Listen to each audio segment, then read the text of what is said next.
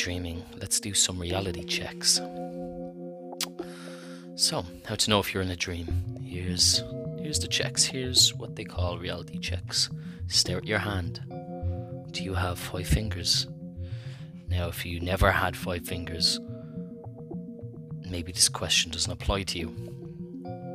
if you're someone with an extra pinky, extra thumb, if you lost a finger in a fight, then yeah, of course, this doesn't apply to you. Some people are born with, I forget what it's called, but when it's just like, it's almost like when you do a like a Star Trek symbol with your hand, you know, like the V for Virgin. Um, it's almost like your your middle an index finger is one finger, and then your marriage and your pinky finger is another finger, and they only have that bit. You know, it's very rare you can be born with that. But for everyone else that normally has five fingers, four fingers and a thumb, look down at your hands. There they are. Put them out in front of you. They look normal. Great. You have passed the first reality check. Um, usually in a dream, this isn't the case. There's there's oddities that aren't always there. Uh, you just don't notice it because you're not conscious enough within your dreams, um, and you're not conscious enough in your dreams because you're not conscious enough in real life. So today's a little bit of a double barrel. I want to talk about dreams, but I also want to talk about meditation um, and how that helps not just for your life but for your dreams if you really want to become present within your the dream world and and not lose out on hours of sleep um, you know you can you can get more bang for your buck.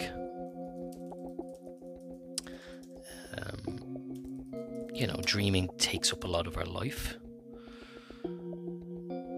um, how many let me let me just check here.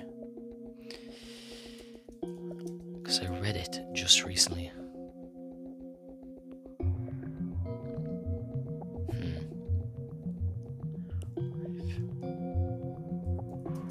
Yeah. So basically, person spends about 26 years sleeping in their life, which equates to nearly 10,000 days or 22,000 hours. And we spend seven years trying to sleep. That's a huge amount of your life. Now, we could talk about different forms of sleeping habits, different hacks. Uh, we might save that for another episode once I've experimented with a few because I've always wanted to. There's many different sleeping cycles out there. You don't have to do the now I close my eyes and they don't I don't open them up for 5 to 10 hours, you know. Probably if you're in your teens, if you're a young adult or if you're just a deep sleeper, you probably get 7 plus hours a night, 8, maybe 9, 10. Some of you out there with COVID or because you're freelancers, God knows you probably sleep, I don't know, 15 hours, who knows. And then there's other people the light sleepers, the people who are stressed, um, the people who are literally just like physical formation of caffeine. They're just the embodiment of caffeine. They do not need sleep. They they get four to five hours a night if they're lucky, and they don't even complain about it. They don't even need more. They just constantly live in a go go go. Maybe they're kind of in a weird like accumulation to fatigue. Like they just got used to it and they just pass through it or they're just those people, you know them. They just don't need the sleep. They just want to do, they just want to get up and get shit done. Regardless, the sleeping formality, the sleeping process throughout the globe at the moment is to close your eyes, lie in bed, and stay there for hours, predominantly sleeping, and then wake up, and then it's your daytime and you do daytime shit. Um, the thing is, though, this doesn't really apply to everyone. There's a reason why some people have more energy at night and some people have more energy at, in the morning. Some people are morning risers and some people are night owls. Um, and this was actually to protect the tribe. I think this goes back to us being animals being out in the dark, some of us staying up late look after the tribe who are sleeping, some of us waking up in the morning to do stuff, and also to kind of protect those who are asleep. You know, it's like a survival thing. But there's different forms of sleep. There's there's so many around the world that that are uh, healthy. They don't fuck up your health, but they I don't know. I think it depends on your genetics and your personality. That that to find which what suits you. Almost like diets. There's so many diets in the world at the moment, and I don't think there's a one shoe fits all. You know the Atkins and the keto, vegan, meat only. You know, vegans are upset with people who only eat meat, but it's like they're literally getting health benefits from this. This doesn't apply to everyone, but there's specific rarities out there, you know. And then there's some people that try veganism for a while and say, "Oh, it's not, it's not for me. I'd lost all this muscle and fat. Uh, I'm not getting enough protein, and I don't know. We're all built differently. There's some commonality between everyone. There's some form of base level, but then after that, we're quite individual and you can almost split humans up into different subgroups that goes beyond gender or race but more about like just personality types and and body types that have different shapes and different needs. So it's interesting it's interesting. But like we won't go down that road tonight. I've had a few beers. Uh, three three beers. I'm drinking Tyskie it's a Friday night. I won one round of Uno against my parents. So I'm not I'm not feeling we're not, you know, we're not on fire as much tonight as, as we were last night. I got three wins. So, you know, that's sweep them. Sweep the floor with them last yesterday. Um yeah, this become this actually become a thing through quarantine, playing Uno with my parents.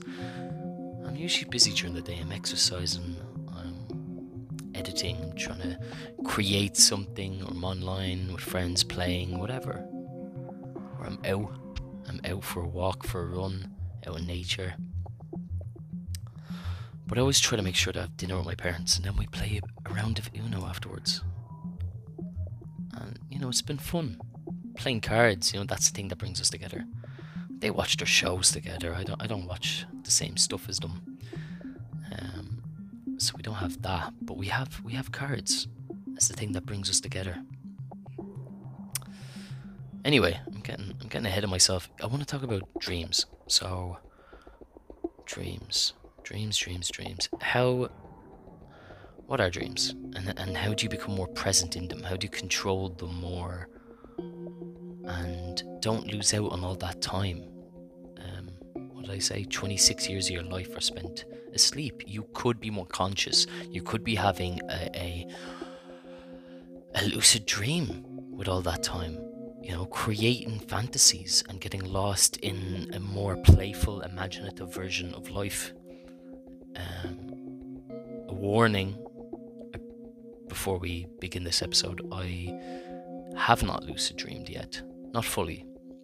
And so take everything I say with a pinch of salt, as there are podcasts out there that specifically talk about lucid dreaming and how to do it. This episode is accumulation of a lot of those different episodes piled together. Uh, the details mightn't be as thorough as if you listen to people who know exactly what they're talking about, but consider this like a beginner's guide slash summary of how to how to get there and maybe a more efficient way without all the fucking details. Like, do you really need to listen to 50 episodes? Yeah, well, yeah, you do. I mean, if you want to get good at anything, right? It's like you could just get the quick fix of how to get your body right, and it would probably work. But the details, the details do matter. Anyway, look, we're gonna do a bit about tonight. Um, yeah, what is a dream? So, dream, according to Google, it's a succession of images, ideas, emotions, and sensations that usually occur involuntarily in the mind during certain stages of sleep. The content and purpose of dreams are not fully understood, although they have been a topic of scientific, philosophical, and religious interest throughout recorded history. There you go. Now,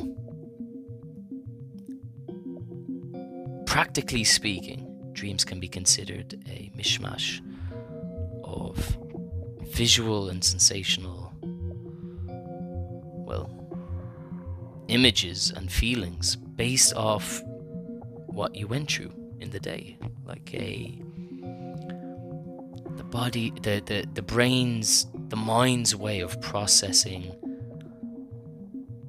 memory. So it's collecting the data of what you learned, what your experiences were, everything you went through, and it's trying to create some type of a different folders for what happened. And and through this process, your brain almost makes it a type of a artistic fart, which is a dream. Right? That's I think that's that's what everyone is told what a dream is. Scientifically speaking, it's just your brain's way of processing the day, and it seems to come out in this weird jazzy style sometimes could be seen as quite metaphorical because there's a psychological process of of dissecting your dreams and finding out a reason behind them. That seems to be quite universal as well, interestingly enough. Um, but then there's also just like nonsensical stuff. Like I said, a, a a jazzy fart, as you might call it, of, of processing memory. But where things get weird with this is have you ever had a dream that you may have forgotten about? Or maybe you remember, but then happens later on that day. What's weird about that is that's not your memory being played back to you in some sort of strange distortion. That is almost premonition. Which doesn't make sense. Unless we are about to open up to the concept of time only being linear by the limit of our senses. Because that is one concept. That time is not this linear passage. We don't go through time straight, we just experience it that way. Yeah, no, but then are we going too deep into quantum physics, which itself is a form of jazz, and and you know a lot of the crazier Albert Albert Einstein theories. Um, I don't know. Let's take a sip of beer and see what this Polish Tyskie has to offer. Oh yeah, just downloaded some information there straight into my human brain.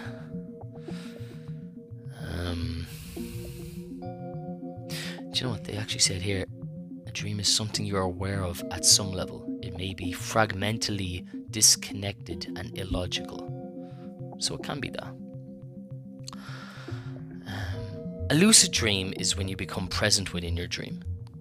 You, okay, you become, it's like, it feels, it doesn't have that um, that distant feeling that dreams often have. It's almost like you're you're you're hyper aware. A lot of people go through life never experiencing lucid dream, or might get it once and then not be sure how they got it. Or worse, they could have a a episode of sleep paralysis, which of course is horrible. Um, if you've ever experienced that, they can be known as night terrors. Uh, but but overall, you, you, you want to experience a lucid dream. I've broken through what's felt like twice, maybe three times in my life, where you know I could feel that peel ripping off, as if you were daydreaming and then you become present in class. That feeling of you were aware of what was happening, but you weren't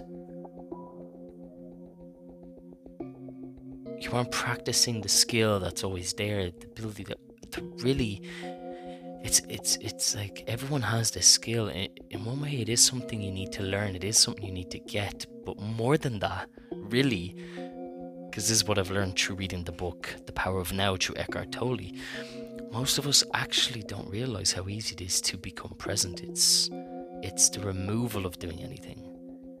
It's literally always there if you just can concentrate on letting go. It's it's hard to explain, and yet it's so intuitive to all of us. If you, I've done this before in, in certain episodes, but I'll ask you to take a breath with me. We're going to breathe in through our nose, Stretch our diaphragm for five seconds, then hold it.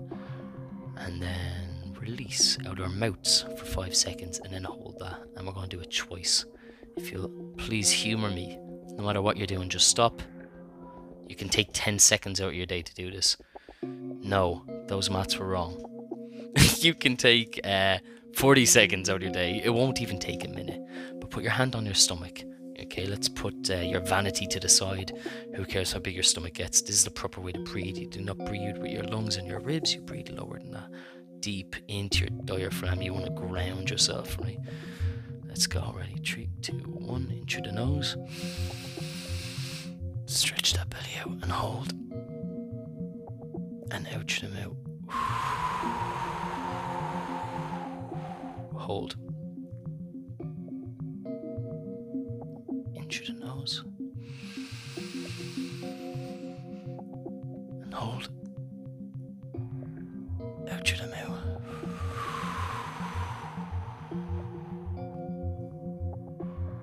Mm.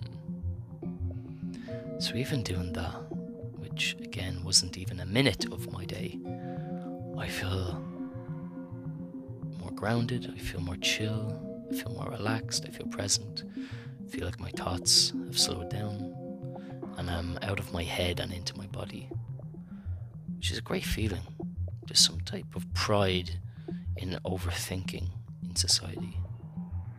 And we all fall for it this idea that we need to always be thinking of everything, always be worrying about everyone, always be worrying about ourselves, always be stressing and second guessing and looking around the corner and just worrying and, and just stress, stress in general. Which is an interesting conspiracy theory time, you know, most disease is stress. 80% of all diseases resonate from stress. Uh, when your body is not stressed, it is, of course, healing. So, you kind of a crazy thing to say in one way because it can be quite offensive to a lot of people, but I do believe just like how you get caught and it the scab heals, I think the body's capable of healing I don't know why that sounds so crazy to people. Like, oh, like Wolverine. Like, well, no, like, look at your finger when you cut it. It heals. You get new skin. You lose a nail, you get a new nail. Why do you think anything's going on any different underneath the body? Do you know how much money the pharmaceutical world make off you being sick? You think they want you to get better? You're their biggest product. Why does that sound like a conspiracy theory to people? That massive businesses want to keep making money. Especially when you're the product. Don't get better, they need you sick. anyway, this shit kind of angers me. Um, but, like, what am I? I'm not. I'm no medic. I'm just. I'm just some lad that finds what do I find? I find I find that like natural healing, natural health. I find a lot of hippie, new age hippie concepts more interesting than science. Um, I do, and I don't think I, I believe in it more because it's interesting. I think I believe in it more because it has has some more connection to Earth rather than corporate gain. That doesn't mean that I think every part of it out there is true. That doesn't mean I think crystals heal people. I don't know enough about crystals. But like, you know, it's it's not necessarily that I'm giving myself up to that whole philosophy and giving up on science. It's just that I think a lot of science or modern science has let to do has less to do with finding the answers and finding discoveries and more to do with business and money and even in the last four decades, we've so, seen so many articles be released um, that have proven that the, a company's research was backed, or scientific research was backed by a company. For years, for years, cigarettes were being advertised as perfectly healthy because who were funding the experiments other than tobacco lobbyists? So, I mean, like all you have to do is go back 20 years in history for like anything that you think is such an outlandish statement of conspiracy theory and you'll see that maybe you're the one afraid to actually just question things because it's uncomfortable.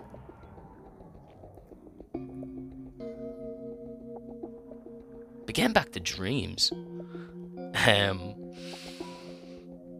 what the fuck am i talking about? Don't yeah don't stress.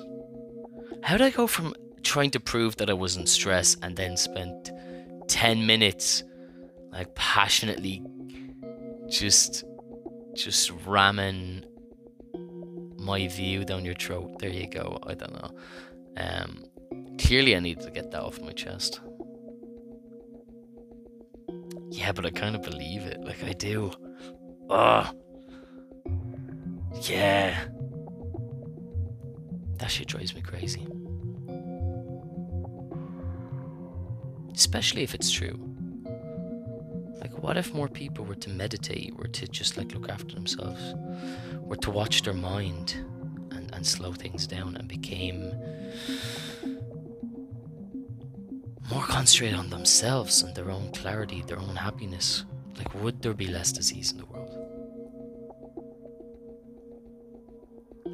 Getting from getting out of your head and more into your body almost feels like you left a room and you're now in a house, you know?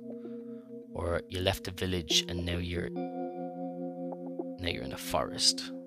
You're in a you're just in a big wide open. There was like so much more to explore you didn't even know about.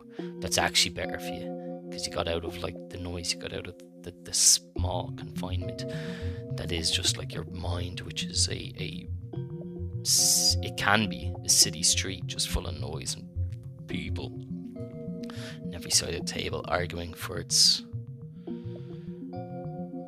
its opinion to be heard. See, that's the thing though, not everyone needs meditation as much as others. Recently, I have found that doing meditation in the morning and also in the evening overall keeps me keeps me quite calm and and light lighter than than I can be being cooped up at home all the time.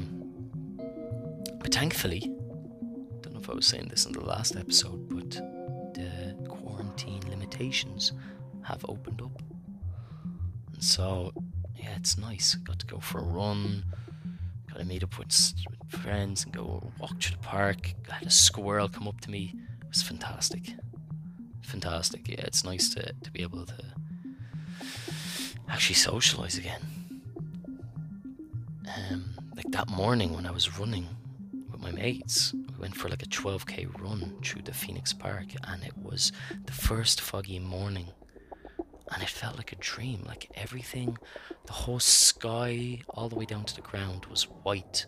Literally just 15 steps ahead of me, and you couldn't see anything. Like you're running through a fog, a whole whole canopy as far as the eye could stretch from the road up was just white smoke. And you'd see like these antlers, these deers, just running through. You could see your own breath, like it was so frosty. I felt like I was I was jogging through a dream. This cold sweat. I love moments like that. That's one of the reasons you should get out into the world, get out into nature. It reminds you how dreamlike everything is. The reason you should lucid dream is because, like I said, you could get those hours back, but also you could do anything you want in your dreams once you learn how to control them. People learn to fly, people build things, people have amazing conversations. Sometimes people have sex with others in dreams and describe that as very powerful, although funny enough, I've also heard for a lot of people it, it, it ends the dream. I don't know what that is about. I feel like that's almost. I haven't looked into this, into this, but I wonder if that's if that's similar to like killing someone in your dreams. Maybe you cannot do that. Have sex or or kill someone in your dreams without. That being said, I've definitely had sex in my dream. But if you become lucid, I feel like something different happens. Do the dream characters know that they're in your dream? How conscious do they become? How present do they become to your awareness? There's a thought. So let's. Um, yeah, here's the definition. Lucid dreaming is when you're conscious during a dream. This typically happens during rapid eye movement or REM sleep. That's when your eyes flutter. Um, here's a little tip, by the way. If you do a meditation or hypnosis, I usually start it off by doing that eye flutter. The reason is, is it sends a message to my brain to let me know that I must be entering REM stage, and it will hopefully release more serotonin or DMT into my body, uh, and maybe even melatonin so when I'm meditating, I'll actually feel more relaxed and more like kind of like I'm on a psychedelic, basically. Like give me a little bit more of a trip, a bit more of a, imagination. Um, I think this is a technique I learned years ago when I did a course in hypnosis. I want, or well, hypnotherapy. I wanted to heal myself and heal others. I used this uh, this hypnosis at the time to help me with um, my issues around sleep um, and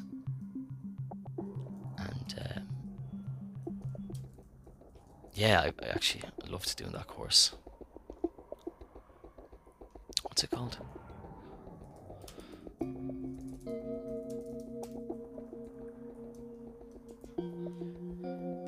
Insomniac. Yeah. Yeah i learned hypnosis to help me with uh, ins- insomnia. So I've had a, a, little bit of a weird relationship with sleep. I, I found in my preteens and teenage years, I found it very hard to sleep at night. I mean, don't get me wrong, I could definitely. I was a deep sleeper and I would sleep for hours. But my issue was getting into the sleep. So, I mean, I could sleep for hours the weekend, I could sleep for hours if I'd done it in the morning, but obviously with school, this was a huge issue. Because um, I could not sleep at night and then I'm awake early, so I'd be sleep deprived for years. But yeah, I hate it. I hate falling asleep. Hate saying goodnight and say, like to the day, like letting it all. But I also loved the space of night. I loved that my that everything, you know, everyone gets quieter, everything stops, and it's almost like your thoughts get bigger. Like as the day removes light and everything fades away, there's just this darkness and space, and so your thoughts become brighter to fill in that space. If that makes any sense. It's like your inside world becomes bigger. And so I always found that more fun, or where I was more myself. And so I enjoyed that feeling of day turning into night. But I, I, I also was terrified by it and I didn't like to sleep because then I wouldn't be experiencing it. It's a weird one. But yeah, rapid eye movement is, I think, usually the induction of, of dreams. I think dreams are usually closely connected to, to when you experienced REM. lucid dream is a type of dream where the dreamer becomes aware that they are dreaming.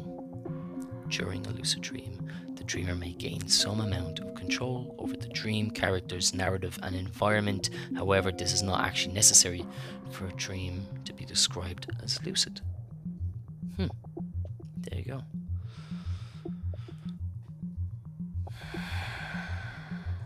Let's have some Tyskie.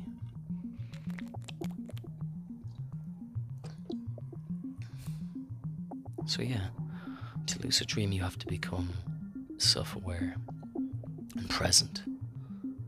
Um, and, like I said, in one way, this is something you need to exercise. Just like you get better at the gym, if you want to become more present, self aware, more mindful, present. I said that. You have to practice it, but it's a it's the art of letting go. That's what's so specific about this. It's like it's like fine tuning a feeling of, of release. And even my, me in, in my you know, I don't drink much these days, so I'm feeling these beers. Me in my drunk state, let's say, my tipsy state. I've gone off topic, I've ranted a few times, but I've also had very clear, present moments of clarity within this these last 20 minutes. I can I, I can imagine there's been at least four or five moments during this podcast where I I found a stillness and so that's what it's about. It's hard to be here all the time until you've practiced it long enough. But the fact that you can even notice yourself kind of drifting off, even if it's only once every five minutes, and pulling yourself back to a center, that's a big thing for someone who may have a lot of frantic thoughts, for someone who may be quite anxious. Because then imagine what's like in social settings if you're overthinking or you're too nervous, and then you're able to be like, oh, wait, I'm okay. Deep breaths, feel your feet. All of a sudden, you're like, you're actually there in the room.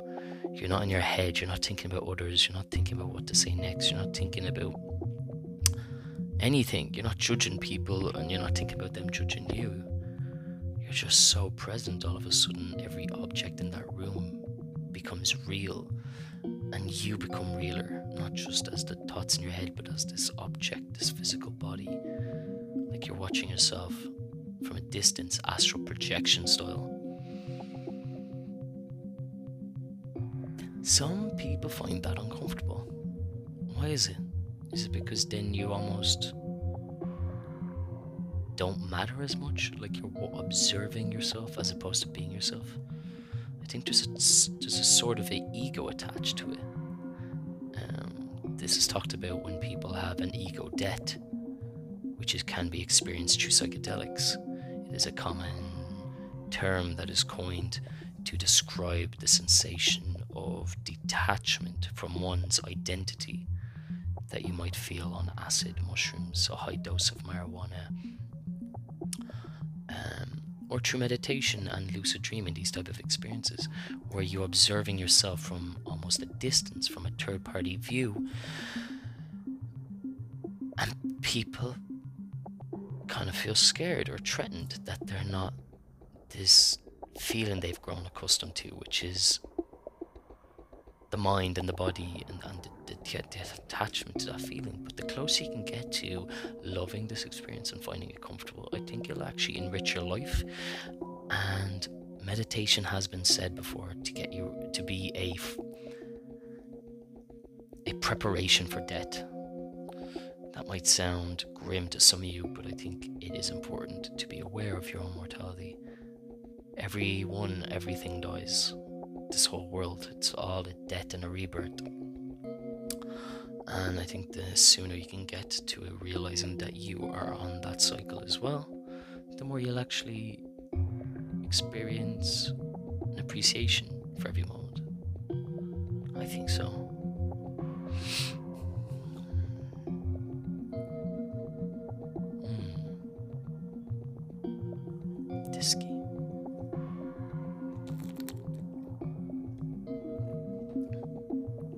So, how I learned to become present. There's a few different subjects I'm kind of talking about at the moment, but they all connect. One way to become present is obviously breathing. Another way is to feel sensations in your body. The whole point of it is to get out of your head. And what is the most quietest thing you can hear at the moment? What can you smell? What can you taste? What taste is on your mouth. the, the more you can get locked into your senses, the better. What's five things you haven't seen in this room that you now notice? What can you feel? What are the tactile feelings in the air? What's the temperature? How's your fingers feel? What's the energy in the room? Can you sense it? You know, this this stuff, this way of locking into your senses takes you out of your mind and makes you more present. Um, a lot of these things come more naturally to you if you practice meditation. Meditation, in its simplest form, is basically just breathing slowly, being calm, being one with your mind or with your body, even, and allowing thoughts to go or to observe your thoughts or to specifically think about things you want to and not get carried away with all the negative narratives in your head. Either way, meditation allows the body to have a quick reset and allows for rapid healing, in my opinion. If you can master these things, you are more likely to have a lucid dream because while you're dreaming, you'll do the things that you're doing now, which is to instead of just kind of being on autopilot all the time through your life and kind of experiencing the world through all your thoughts, as opposed to kind of releasing the thoughts and actually becoming there. Because you're not.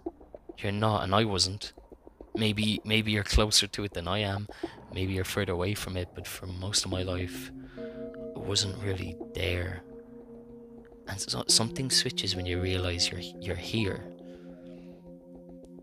again it this is such a, a subtle detail that is hard to pin down and describe other than it was as if you were daydreaming and then you finally realize you're on a bus it's as if you're daydreaming until you finally realize you're at work and this is your job and these are the people that you you know, it goes back to this subject I brought brought up before on the podcast. Like, have you ever just looked at people you know and thought, look at the human body? It's so bizarre. Why are we used to this? It's a we're aliens. It's such an odd thing. It's only normal to me because it's always been normal to me. But if I s- like swipe the, the slate clean of, of my memory box or play play pretend for a second that I've never known what a human is. It's the most oddest thing ever to look at. We're aliens. We're such aliens. Don't get me wrong, I, I love the human form, but it's bizarre, fucking bizarre to look at. So yeah, it's this type of thing. It's about becoming hyper aware, about becoming present, about being conscious, plugging in, the ability to let go, to become so present, to watch your thoughts disperse from your head as you get good at this skill, this essence of you, this this uh, observation that was always there, that you can always sense at the back of your head. This awareness, um, once you allow it to brighten up your whole being, you will lucid dream more, and in your lucid dream, you'll be able to control it and experience lots of incredible things. And it's just a great skill I think a lot of us should be working at. One way that I've been doing my best to lucid dream, I said at the moment, is meditation. Another thing is I have a journal right beside my bed. So once I wake up, I write down my dreams. You need to write it as soon as you wake up because the thing is, a lot of people experience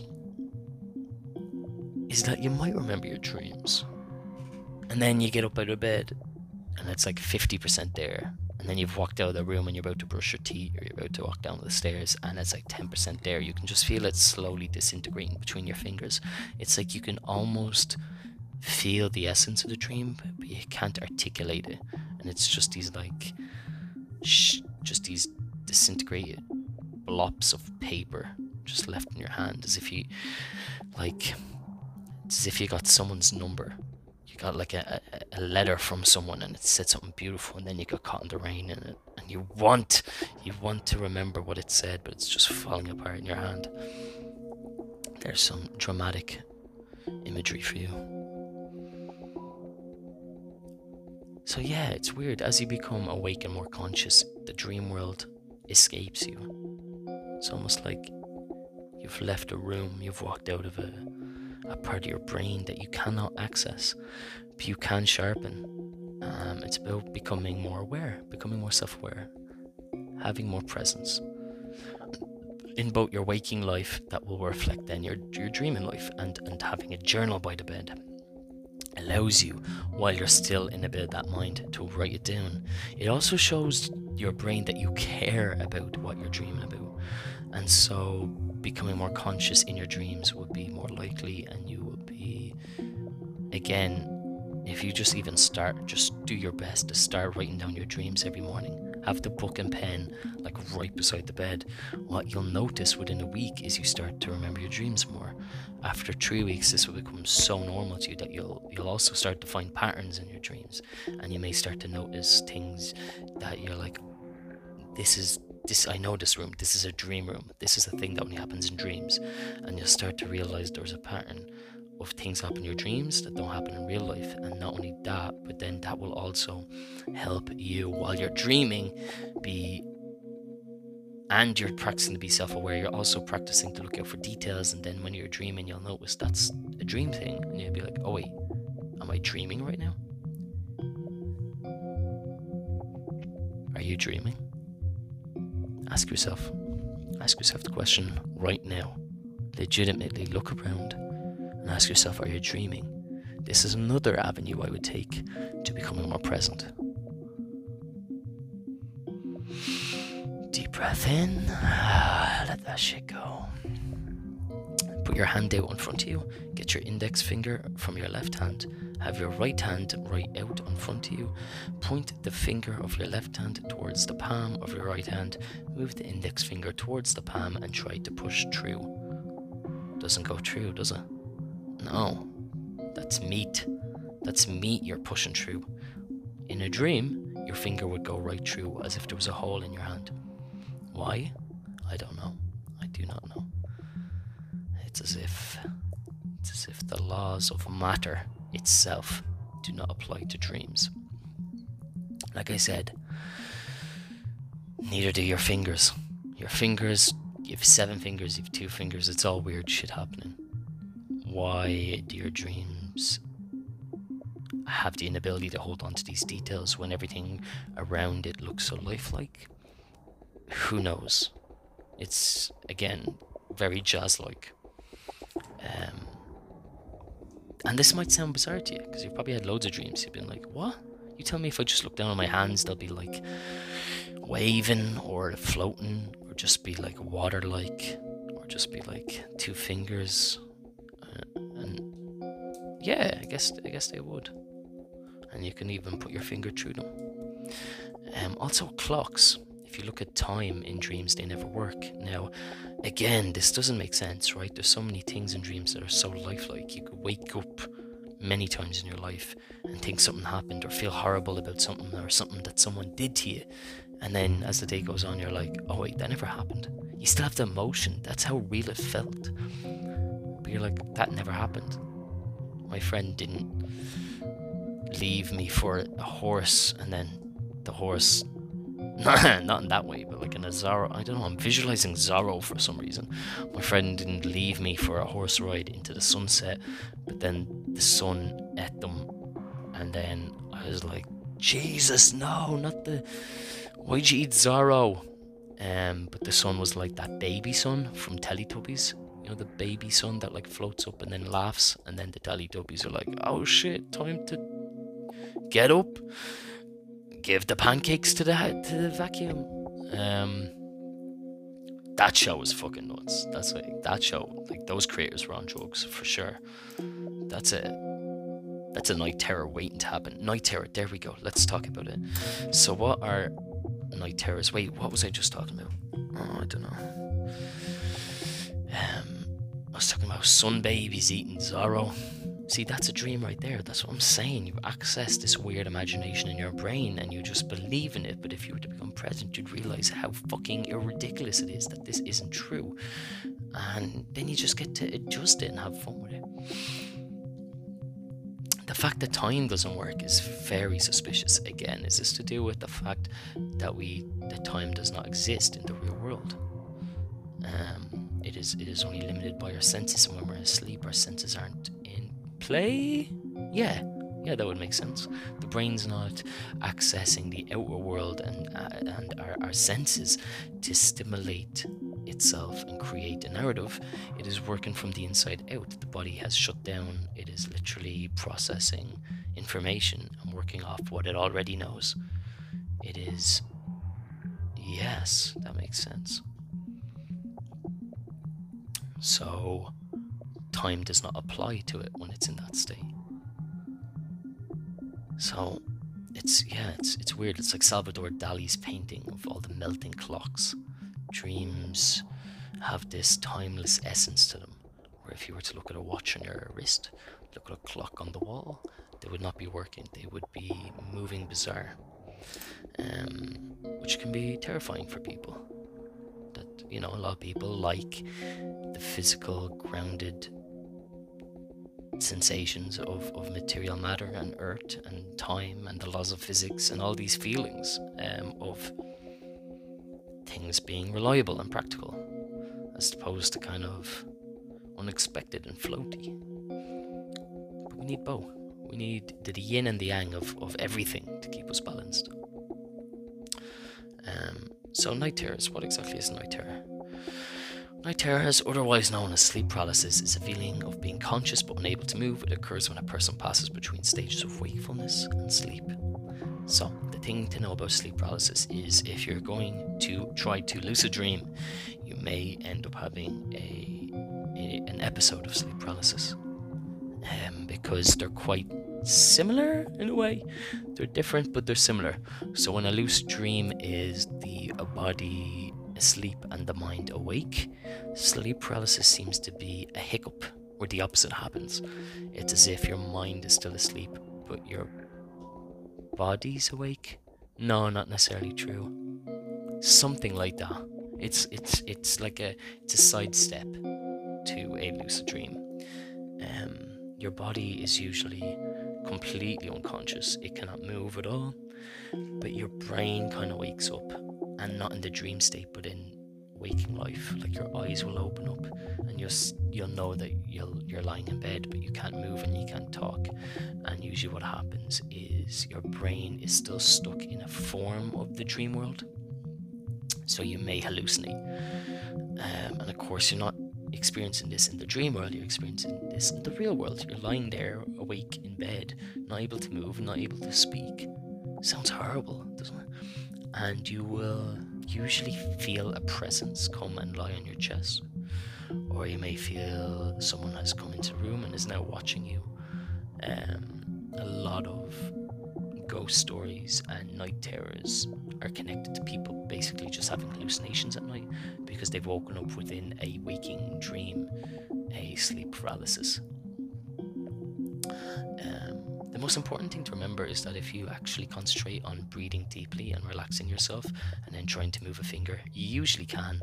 And then if you just kind of concentrate on that in a confident, calm way, and know that everything you're feeling in the room, everything you're hearing and seeing is just an hallucination, just like a bad trip you would take bad drugs and, and you're in a bad place. And just remind yourself of that and concentrate on what you can do, which is breathe deeply and move your fingers, wiggle the thumb. All of a sudden, you'll wake the body up, and any weirdness in the room will, will cease to exist, evaporate, and before you know it, you'll be able to fully get up and wake yourself up. And there's been plenty of accounts of people doing this, so it's important to know that because then you're better equipped and there's nothing to be afraid of. You should still try and lucid dream. You should not back away from lucid dreaming, which, of course, as I said, is a gift to regain all those years of being conscious within your dreams and not just have a waste of seven hours of every night be gone to lying on a bed just with your brain off. Um, you should, you should still march forward towards gaining this skill. Um, for a good few of you, not everyone, you may experience a night of sleep process on it, on the way to that. Um, but like I said, it's just about understanding what it is, getting the right tools, and and if you don't react in the moment, if you just remind yourself of what's happening, stay calm and controlled, and know that you have the tools to get yourself out of it. You will get out of it, and actually, to be honest, it's gonna happen to a lot of people anyway, whether you lucid dream, whether you try to lucid dream or not. Some people just randomly get sleep paralysis episodes. If you're not in a good place, if you're stressed, you know, if you're not sleeping right most nights, um, it's it's very likely that you won't just fall into a deep sleep, and something might happen where a part of your brain wakes up and the rest of you is asleep, and you'd be like, "Why can't I move?" It's horrible, horrible feeling. Um, fascinating how most people I've talked to have experienced the same version of it. This, whatever way the brain reacts, especially the fear parts of the brain when you can't move and speak. And when you're hallucinating, they always talk about like figures, a certain type of figure, and the, the way something's leaning on your chest. I just think it's like, it's literally just the survival parts of the brain. Um, why are people imagining the same things? Again, I think it could be psychologically explained. It's just, I think fear overall, there's some basic survival instincts in all of us that are universally common. And so, the same way we can diagnose dreams and why certain dreams happen to people and what they mean across the board, I think we can do the same, apply the same filters to sleep paralysis and seeing the exact same things. It's, it's the same formula. It just seems different because you're awake, somewhat awake, when you have sleep paralysis. So it seems uniquely special to your perspective and reality. But that's the funny thing, isn't it? Even reality itself and people's personal realities that seem unique can be quantified and broken down into our own psychology. And what we're feeling and how we process the world is how what we see, you know, I mean like all you need to know about a person is, is their version of reality. That says more about them than it really says about reality. Like how someone sees the world says more about their personality than what the world actually is, because every version of the world is out there, every truth is out there. The comedy, the drama, the bleakness, the joy, the blessing, the heaven, the hell, like every version and reality of Earth is out there. And so, yeah, it's, it's fascinating to hear people talk about their truth. And then you realize that's that's how they see the world, that's how they see people, that's how they see themselves. But they don't realize that that's just a story in their head, it's just a narrative, it's just a perspective based off their experiences. Doesn't mean they're wrong, they're as right as anyone. It's just fascinating. It's fascinating that we, we get lost in those narratives as opposed to seeing what they really are, which is our brain's way of just creating patterns. But we get so connected to the narratives. Like we feel so personally affected by these stories in our heads. And it's it's literally just brain trying to trying to navigate. That's all it is.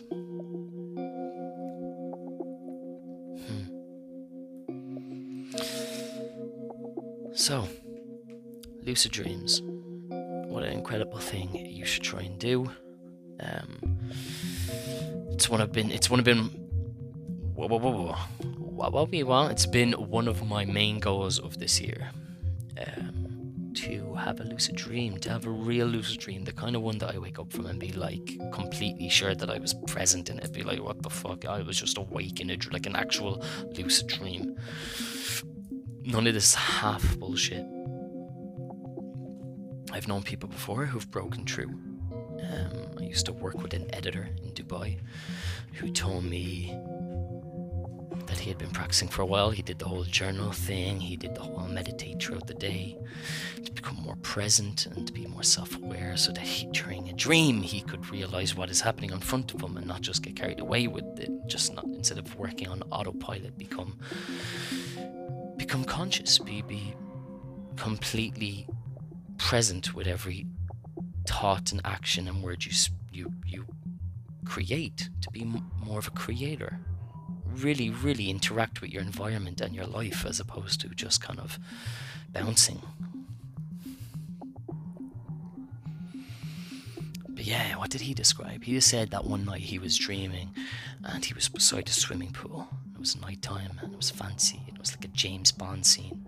And these two bodyguards came around the corner and threatened him about something that he, I don't know, they were like, the money's not real, you know, this kind of thing. And he was like, you know, looking at the briefcase of money. And anyway, they grabbed him, they threw him into a swimming pool, and then they got a sheet of glass, a pane, a big pane sheet, yeah, a pane sheet of glass, and they like put it over the swimming pool and it completely covered it. And he was banging, banging on the glass, like trying to get out, you know what I mean? And he was screaming and he was obviously suffocating in the water. And, and then after a while, he realized it was a dream. Something happened in his head where it, nothing changed, other than he realized this was all so dramatic and over the top and it wasn't real, it wasn't real life.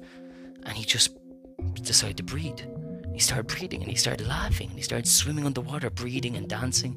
And they were like so confused and angry and they took out their guns and they started shooting into the glass. And he decided that their bullets would not hit him, they wouldn't hurt him. So he just like swam into their bullets and let them touch him and they went straight through him. He was like, ha ha ha ha. And he was loving life and he just kept swimming around and teasing them and he broke through the glass and he flew up into the air. He just completely controlled his dream. He realized that he was the creator of it.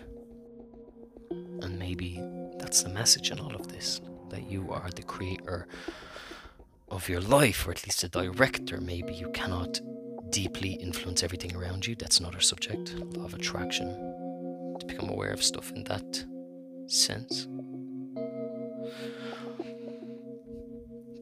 But at least disarming all the bullshit and ego within yourself to really experience that thing that's always there that's underneath everything else this awareness, this all seeing eye, God, the universe, presence, whatever you want to call it, this you that is beyond you.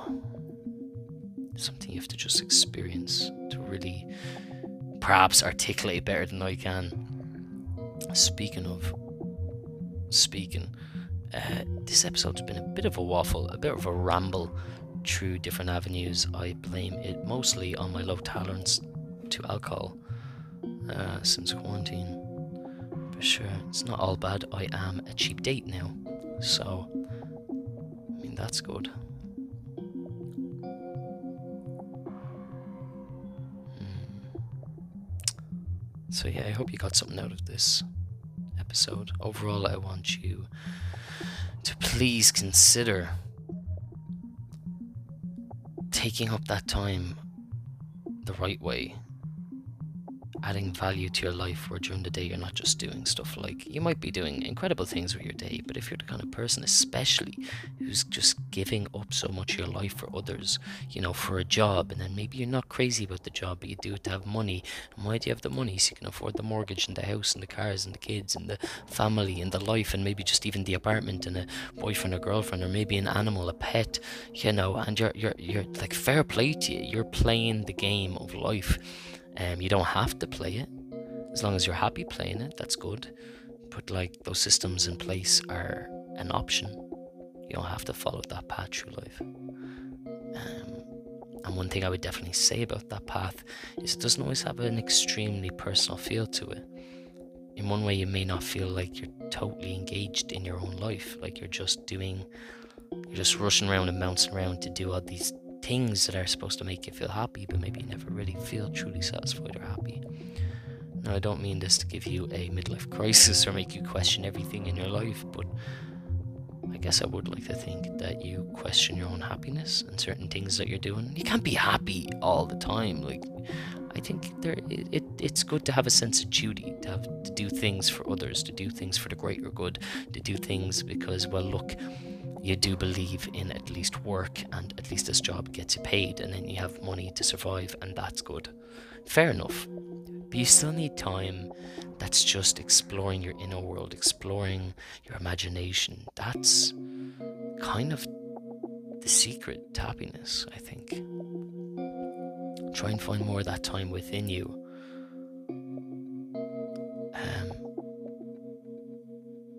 that's not to say that all monks really have it figured out. I, I, I do believe a lot of people are happy by chasing their dreams and getting that. Or others are happy with having a simple life but just really appreciating it. So the, the, the recipe can be slightly different for everyone, but it's it's still about a form of presence and a form of gratitude. And actually being there where you're being. And so going into your mind and exploring things like meditation, presence, and and getting more out of the hours of sleep that you get every night, I think just rewards you and gives you more of your life back.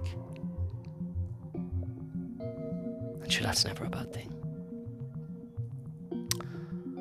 So again, one simple reminder to continue doing throughout the day if you want to begin training yourself towards becoming present in your own dreams and having a lucid dream experience is to ask yourself this one thing that I will leave you on.